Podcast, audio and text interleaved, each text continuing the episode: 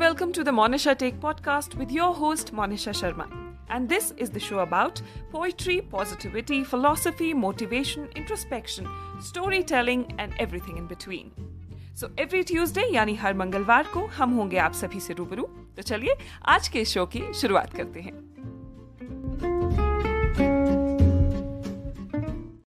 नमस्कार the Monisha take podcast के आज के इस एपिसोड में आप सभी का स्वागत है वैसे तो मेरे लिए हर एपिसोड बेहद खास होता है। हर एपिसोड को आप सभी तक पहुँचाने में मैं बेहद एक्साइटमेंट और उल्लास के साथ जीत जान से कोशिश करती हूँ। मगर आज द मोनिशा टेक पॉडकास्ट के सौ एपिसोड्स पूरे हो रहे हैं। पॉडकास्ट की शुरुआत करते हुए मैंने कभी नहीं सोचा था कि मैं इतने समय तक ये सब कर पाऊँगी। मगर ऐसा हुआ और उसका सबसे बड़ा श्रेय जाता है आप सभी को। यदि आप सभी का सहयोग और प्रोत्साहन न मिलता तो शायद मैं ये दो साल और सौ एपिसोड्स कभी नहीं बना पाती। आज का दिन मेरे लिए सेलिब्रेशन से ज़्यादा ग्रैटिट्यूड कृतज्ञता और आभार का है। मुझे याद है जब मैंने लॉकडाउन में द मोनिशा टेक पॉडकास्ट की शुरुआत की थी। मैं जानती हूँ कि लॉकडाउन की लोग अच्छी यादों में गिनती नहीं करना चाहेंगे। मेरे लिए भी ये लॉकडाउन सभी की तरह मुश्किल, डरावना और उलझन भरा था। एक पल के लिए ऐसा लगता था कि शायद सब खत्म हो जाएगा। दूसरे ही पल लगता था कि शायद ये कुछ समय में हम सभी से दूर चला जाएगा। दिन रात घर पर रहकर भी असुरक्षित महसूस हमने ज़िंदगी में पहली बार किया होगा। भय भी ऐसा कि घरों में सैनिटाइजर स्टॉक करने की नौबत आ गई। पहले कभी नोटिस भी नहीं किया था, पर उस समय पर सड़क पर चलती एक गाड़ी भी मन में उत्साह और उत्सुकता भर देती थी। लॉकडाउन की कितनी ऐसी यादें हैं जिन्हें हम भूल जाना चाहेंगे। टीवी पर एंबुलेंस या हॉस्पिटल बेड के लिए तरसते लोग, अपनों को खोने के दुख में बिलखते लोग। हॉस्पिटल्स, केमिस्ट शॉप और शमशान घाट पर बेबस, लाचार लोग। इन्हें शायद हम भुला देना ही चाहेंगे। ऐसे करने में कोई बुराई नहीं है। जीवन में आगे बढ़ना बेहद ज़रूरी है।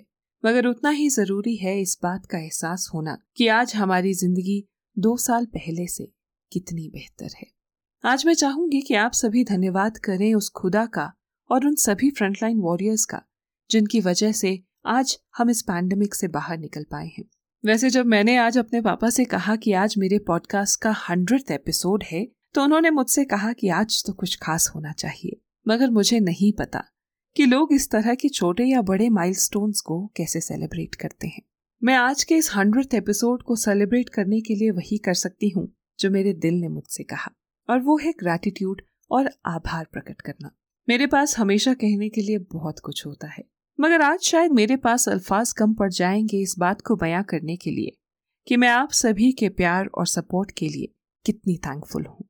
मैंने पहले भी कहा है और अब फिर कहना चाहूँगी कि द मोनिशा टेक पॉडकास्ट मेरे लिए डे वन से ही बहुत स्पेशल रहा है। मैं हमेशा से लिखना, पढ़ना, इतिहास से जुड़ी जानकारी एकत्रित करना दंत कथाएँ सुनना और सुनाना पसंद करती थी। पॉडकास्ट की शुरुआत करते हुए मैंने अपने आप से केवल इतना कहा था कि मैं ये केवल इसलिए कर रही हूँ क्योंकि ये करना मुझे खुशी, सुकून और मन की शांति देता है। मैंने नहीं सोचा था कि ये मैं कैसे करूँगी, लोगों तक अपनी कहानियाँ कैसे पहुंचाऊँगी या फिर ऑडियंस का कैसा रिस्पॉन्स मिलेगा। मैंने बस पहला कदम लिया और आगे के सभी कदमों के स्टेपिंग स्टोन्स आप सभी का प्यार और प्रोत्साहन बन गया। अगर ईमानदारी से कहूँ तो इन दो सालों में कुछ पल ऐसे भी थे जब मुझे लगा कि शायद मुझे ये बंद कर देना चाहिए, शायद अब मुझसे ये नहीं हो पाएगा। पर उन पलों में, मेरे पेरेंट्स मेरी फैमिली मेरे दोस्तों ने एक बार फिर कोशिश करने का हौसला मुझे दिया। बहुत बार ऐसा लगता था कि शायद लोग अब मेरी कहानियाँ नहीं सुन रहे हैं। और तभी राजीव सिंह जी जैसे लोगों का मेरे किसी एपिसोड पर कमेंट आ जाता और मैं एक बार फिर उतने ही उत्साह के साथ एक और एपिसोड की तैयारी में लग जाती। राजीव जी का नाम मैंने सबसे पहले इसलिए लिया क्योंकि कोई और मेरा एपिसोड सुने या ना सुने। ये मेरी हर कहानी को सुनते हैं, पसंद करते हैं और कमेंट सेक्शन में लिख कर बताते हैं कि इन्होंने कहानी से क्या सीखा और हर बार मुझे प्रोत्साहित करते हैं और सराहते हैं। राजीव जी के अलावा मैं विनीत, राकेश चौहान जी, तनुज शंकरलाल जी, विमला रावत जी, सोमदेव योकी जी, अनुपा सेन गुप्ता चमन लाल जी और खेमराज जी का हाथ जोड़कर धन्यवाद करना चाहूँगी। सभी नाम शायद इस एपिसोड में लेना संभव नहीं होगा। यदि मैं आपका नाम नहीं ले पाई हूँ तो इसके लिए मैं माफ़ी चाहूँगी।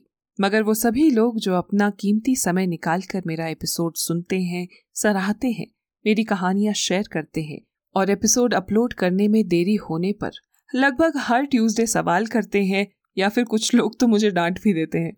उन सभी का भी हाथ जोड़कर सर झुकाकर मैं धन्यवाद करना चाहूँगी।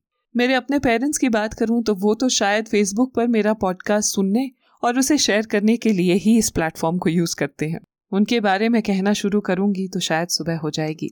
बहुत से ऐसे लोग भी हैं जो मैसेज में मुझे सजेशंस और कहानियाँ भी भेजते हैं। वैसे बहुत लोग मेरी लिखी कहानियों को क्रिटिसाइज भी करते हैं, जो कि मुझे लगता है कि बहुत ज़रूरी है। अब हमेशा तारीफ़ ही होती रहेगी तो सुधार की गुंजाइश तो खत्म हो जाएगी। इसलिए जो क्रिटिसाइज करते हैं कमेंट सेक्शन में हो या मैसेजेस में, या फिर पीठ पीछे क्रिटिसाइज करते हैं, उन्हें भी मेरा धन्यवाद। वैसे पिछले महीने ही मुझे किसी ने आकर कहा कि वो मेरा पॉडकास्ट सुनते हैं और बहुत पसंद भी करते हैं। पर उनकी कही एक बात मैं शायद कभी नहीं भूल पाऊँगी।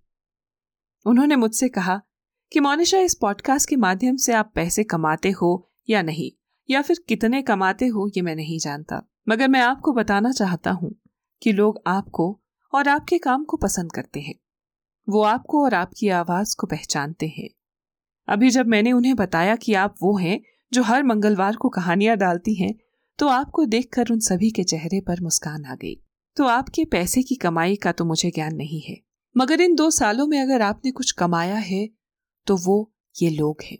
उनकी ये बात सुनकर मैं भावुक भी हुई, खुश भी हुई और उतनी ही कुछ पल के लिए निशब्द भी हुई। उनकी कही ये बात मैं जीवन में शायद कभी नहीं भूलूँगी। और उनकी इसी बात को याद रखते हुए मैं आज इस हंड्रेड एपिसोड में आप सभी से कहना चाहूँगी कि मैं इसी तरह इतने ही उत्साह के साथ, इतनी ही मेहनत, प्रयास और जुनून के साथ आप सभी तक द मोनिशा टेक पॉडकास्ट का हर एपिसोड लाती रहूँगी। यदि केवल एक व्यक्ति भी मेरी कहानियाँ सुन रहा होगा तो मैं उसे एक श्रोता के लिए भी उतनी ही मेहनत करूँगी और एपिसोड उन तक पहुंचाती रहूँगी। और आखिर में आप सभी के प्यार और सहयोग के लिए एक बार फिर हाथ जोड़कर, सर झुकाकर मोनिशा शर्मा का धन्यवाद।